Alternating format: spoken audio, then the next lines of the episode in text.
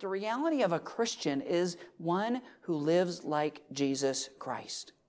Now, that's not just Sunday mornings between 10 and whatever time you leave here. But a little Christian is to live like Christ each and every day. When you woke up this morning, did you live for your flesh or for Christ? When you go home to this afternoon, will you live for yourself or will you live for Christ? Christ likeness is a necessity. And yet, Christ likeness is not simply an external behavior. A lot of people want to equate it with an external behavior. And if we're going to live like Christ, we will be different on the outside, won't we? But it's not simply on the outside. My water right here, what little bit is left of it, if I poured it out of this, it would change shape, wouldn't it? It conforms to that which is around it. We aren't to simply conform our outward appearance to look like Christ. Well, that's what our church says, or that's the, some of the standards that we have. And so I'm going to live this way because I, that's just where I'm comfortable. That's how I was raised. Wait a second. Christ likeness is not just an outward conformity, it is an inward change. It begins at salvation. If you don't know Jesus Christ as Savior, friend, that is the most important decision you can make in life. You will never live Christ like without knowing Christ as your Savior. But Romans chapter 12, many of you are familiar with that, verses 1 and 2. I beseech you, therefore, brethren, by the mercies of God, that you present your bodies a living sacrifice, holy, acceptable unto God, which is your reasonable service. And be not conformed to this world, but be ye transformed by the renewing of your mind, that ye may prove what is that good and acceptable and perfect will of God.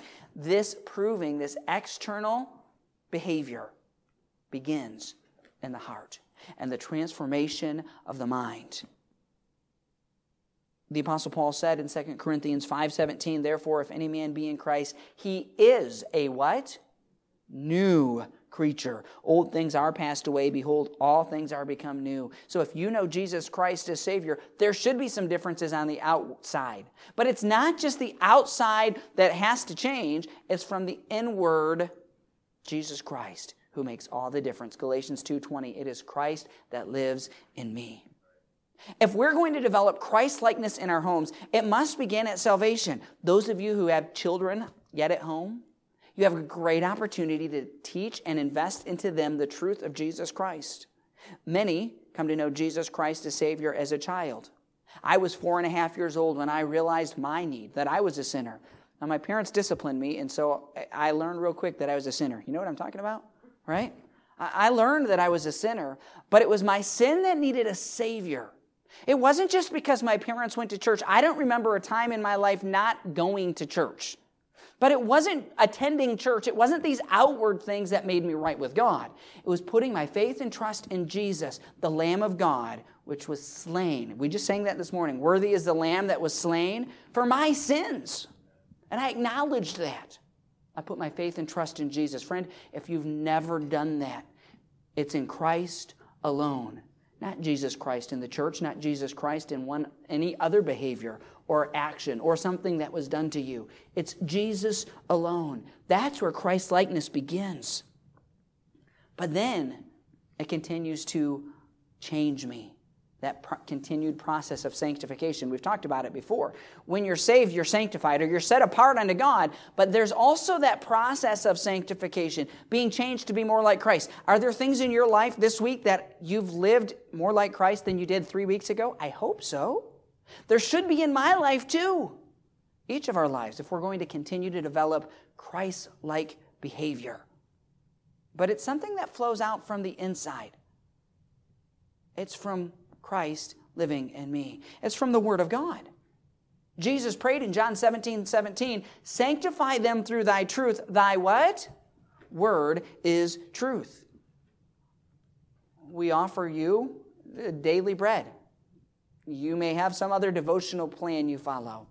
The teens, we encourage them to use the glow uh, glow in the dark, I think, right? Glow in the dark is the teen devotional we hand out. But again, it's not just this nice storyline or this nice application. It's the Word of God. Kids, we encourage. In fact, I think we've got the new ones back there for you parents who don't have one yet for the month of September. But the, the new devotional, Glow Juniors. It's important for each of us to spend time in the Word of God. That's where life change happens, when we walk with the Lord in the light of His Word. So we must develop Christlikeness in our own lives and in our homes so that we can live it out in everything we do.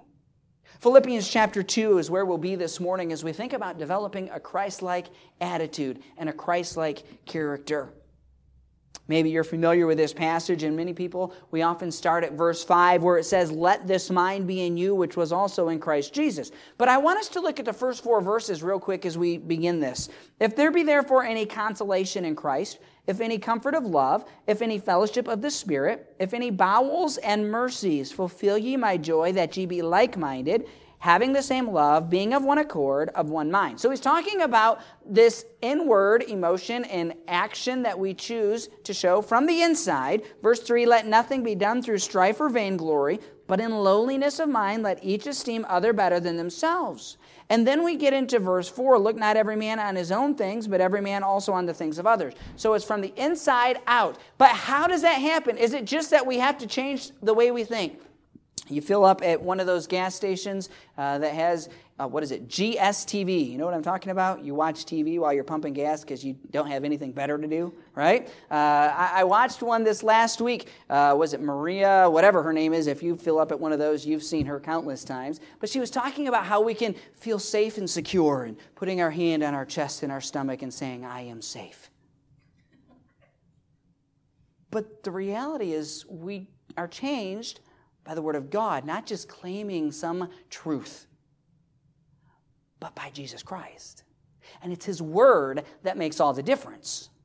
And so, here, as we think about developing Christ likeness in our life, it's by thinking like Jesus Christ thinks. Number one, think right about yourself. Think right about yourself. Verse number five Let this mind be in you, which was also in Christ Jesus, who being in the form of God, thought it not robbery to be equal with God, but made himself of no reputation. Jesus Christ, he thought right about himself, didn't he? Now, how do we know we're supposed to think this way? Because it just says, Let this mind of Christ be in you. So, number one, this morning, I want to encourage you to think right about yourself which of course it already starts, and we mentioned that. If you don't know Jesus Christ as Savior, you need to think right about yourself and your need of a Savior. That without Him there is no hope. You can put your hand on your chest and your stomach and say, I am safe all day long. That doesn't make you safe. Now, it may help you feel a little better. We're not talking about just directing our emotions here. We're being changed by Jesus Christ, which, by the way, does affect our emotions. I love singing our worship songs here at church. And I hope they make you feel joyful as you leave. But our goal is not to sing music that will manipulate, manipulate your emotions, but to sing scriptural truth that this Word of God directs our emotions and gives us joy through the hope and confidence that's in Jesus Christ. We must think right about ourselves. Acknowledge who you are. Now, are you Jesus Christ? No, so of course you can't acknowledge that. That's not what's being said here. Verse 5 says, Let this mind be in you. Well, Jesus acknowledged who he was. Look at that.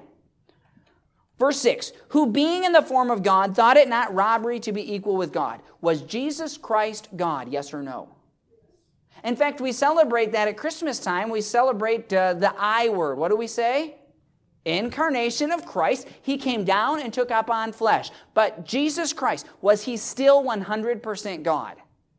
Yes, he was. He acknowledged the truth about himself.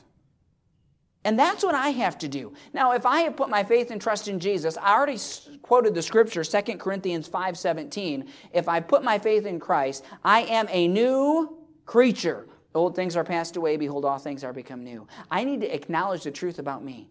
Do you ever struggle with who you are? You ever have some of that negative self talk? I'm so stupid. I'm such an idiot. If I just, uh, uh, and we just go on. Anybody else battle with that sometimes? Don't we? And yet, that's not what God wants us to do. If you're in Christ, you are a new creature in Christ.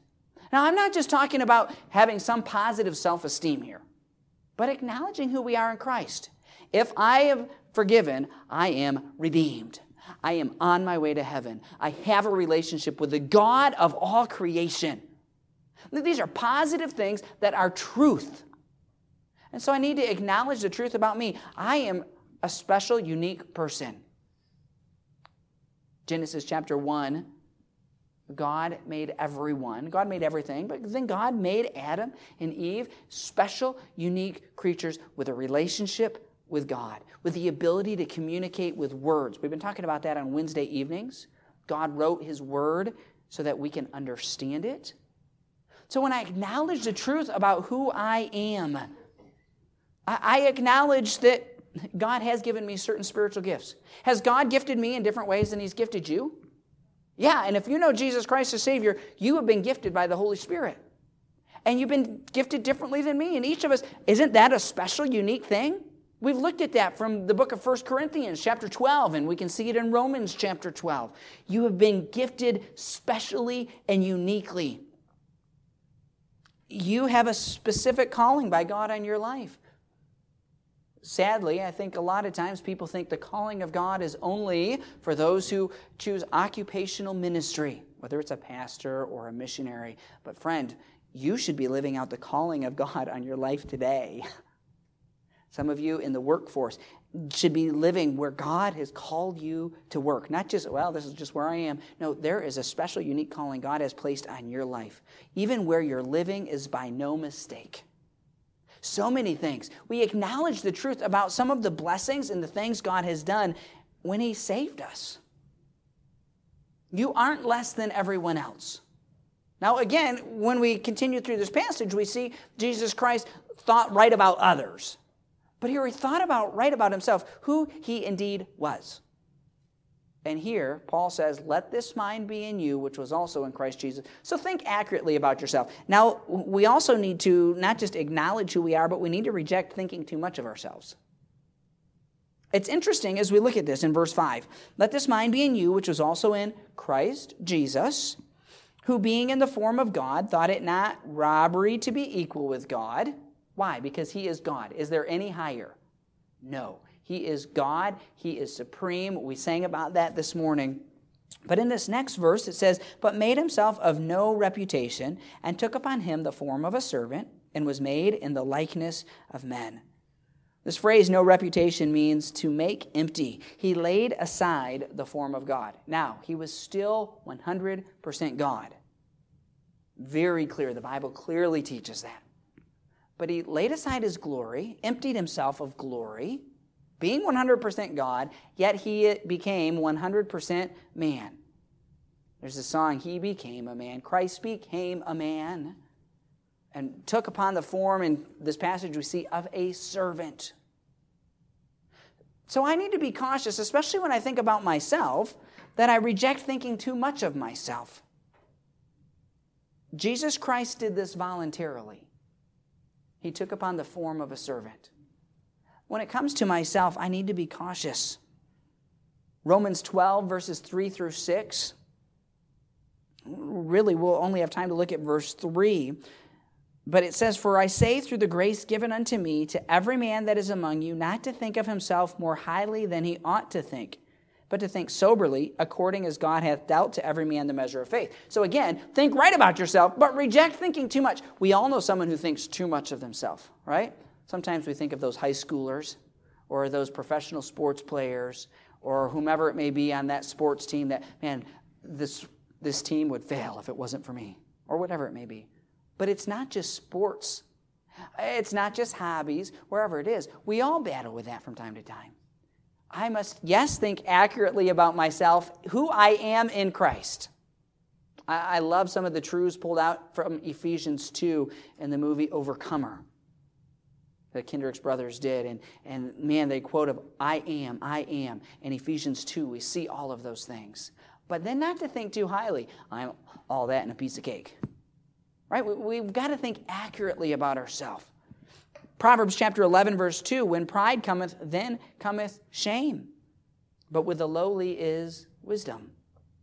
Proverbs 16, 18 Pride goeth before destruction, and an haughty spirit before a fall. Proverbs 29 23 A man's pride shall bring him low, but honor shall uphold the humble in spirit. Friend, if you and I are going to have Christ likeness in our lives and really teach that to our kids, whether they're at home or you're investing in your grown children or in the life of your spouse or a friend, whomever it may be, we must, number one, think right about ourselves. Number two, I then need to think right about others. It starts with thinking right about myself. Got to be saved, who I am in Christ. But then I must think right about others. Look at verse 7 again. Jesus Christ made himself of no reputation and took upon him the form of a servant and was made in the likeness of men. And being found in fashion as a man, he humbled himself and became obedient unto death, even the death of the cross. Jesus Christ, he thought right about others. He took the form of a servant. And that's what you and I need to do. Now, again, it starts, we've got to start with our own self. If we don't take care of ourselves, how do we help others around us? Jesus Christ thought right about himself, but then he took on the form of a servant. The word form here means the form by which something strikes the vision, the external appearance. I think what Dan and Mark and I were talking about this the other night, that we're more than what we see. I see your body, but you're so much more than your body. So the form, that which strikes the vision, here, Jesus Christ took on the form of a servant. In fact, this word servant means a slave or a bondman. Why did he do that? Because of your sin. Not just the sins of the world. And again, it was the sins of the world. But I want us to stop and think about you specifically. Christ became a man, took upon himself the form of a servant. Why? So he could die on the cross for your and my sins. He came down to serve us. Did God need to serve you and me? He made everything. Does God need you and me? He spoke all things into existence. And yet he came to serve us. If I'm going to live out Christ likeness, it, it does begin thinking right about myself, but then I need to think right about those around me. Maybe it's your spouse or your kids or for you teenagers, it's your siblings or your parents. for us adults, it may be our siblings, the coworkers, those that were around. I need to think right about others to take on the form of a servant. Romans 12, verses 5 and 6. We were looked at verses 1 and 2. Romans 12 is an incredible passage, by the way. I encourage you to read through that at least once this week. But Romans 12, verses 5 and 6. So we, being many, are one body in Christ and everyone members one of another, having then gifts differing according to the grace that is given to us, whether prophecy, let us prophesy according to the proportion of faith. And this passage continues on. The gifts given to the local church, friend, if you're saved, you are a gift given to the local church. Now, that means you need to be part of the local church. We praise the Lord. We've had a number of people join this year say, This is where I want to serve God. I know I'm saved because I put my faith and trust in Jesus Christ. I've been baptized by believers' baptism, by immersion, and I want to join up. Friend, that means you're a gift to the local church. What are you doing with your gift to the local church? Take that form of a servant to serve each other. It's not serving me, though, I mean, it does serve me when you fill in and step in the roles that God has called you to serve in. Man, we had an all night activity for our teens on Friday night. Jim and Heidi, they went and helped John and Nicole at the ball game, and then John and Nicole stayed up all night, and I turned my phone up so just in case I needed anything or needed to answer it. That was a servant to me, but ultimately, those couples served our teens. That's serving in the body of Christ. How do we serve each other in the body of Christ? Take on the form of a servant. The local church is so vital for our Christian life if we're going to be Christ like. The local church is a necessity. This is not just an accident or external view, but it's who we really are. This is who Jesus Christ really was, but made himself of no reputation and took upon him the form of a servant. Really, we think about boundaries. A book I'm going through this week is, is entitled Boundaries. And you think about that, there are boundaries in life. Not just at the Grand Canyon where it's a fence you can't cross over. There are times we have to set up boundaries. No, I can't do this because of this and a lot of things. But we think about Jesus Christ. He crossed over some boundaries so that we could go to be with him forever. But there were still times as he was a servant that he got away alone, didn't he? He went alone to be with his father. He got alone to spend time with his family. I mean, we think about all the years Jesus Christ was here on earth.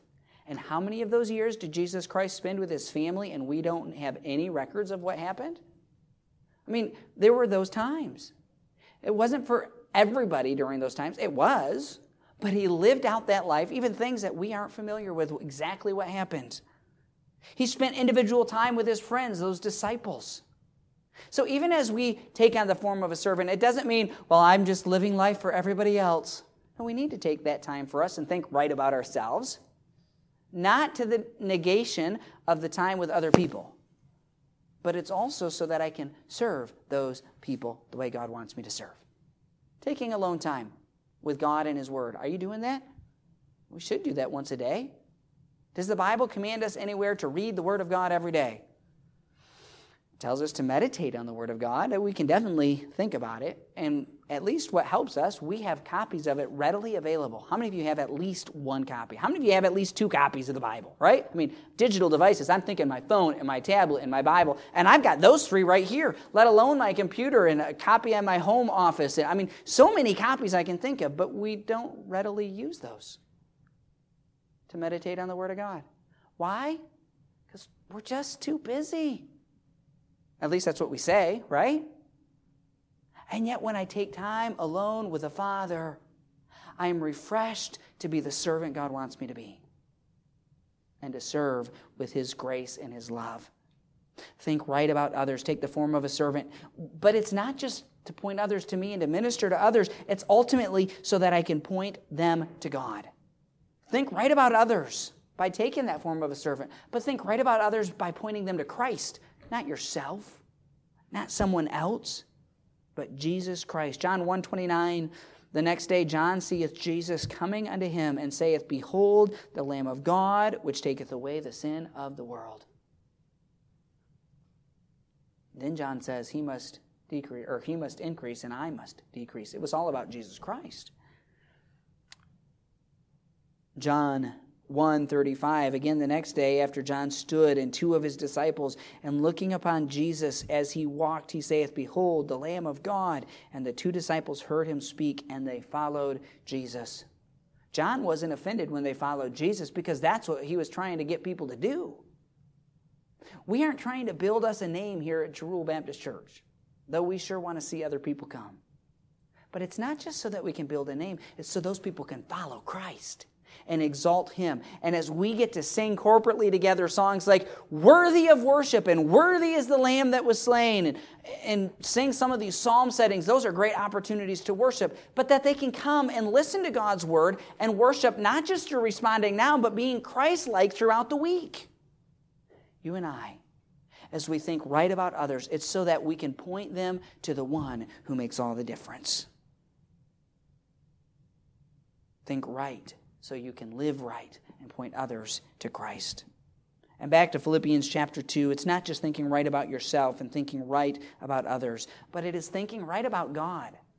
Now, again, Jesus Christ was God Himself.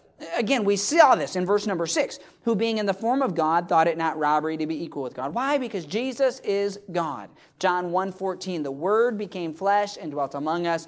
A lot of passages we can look at and see Jesus is God. He claimed to be God, even while he was in bodily form. But then you and I need to think right about God, because this goes on. He served and became obedient unto death, even the death of the cross.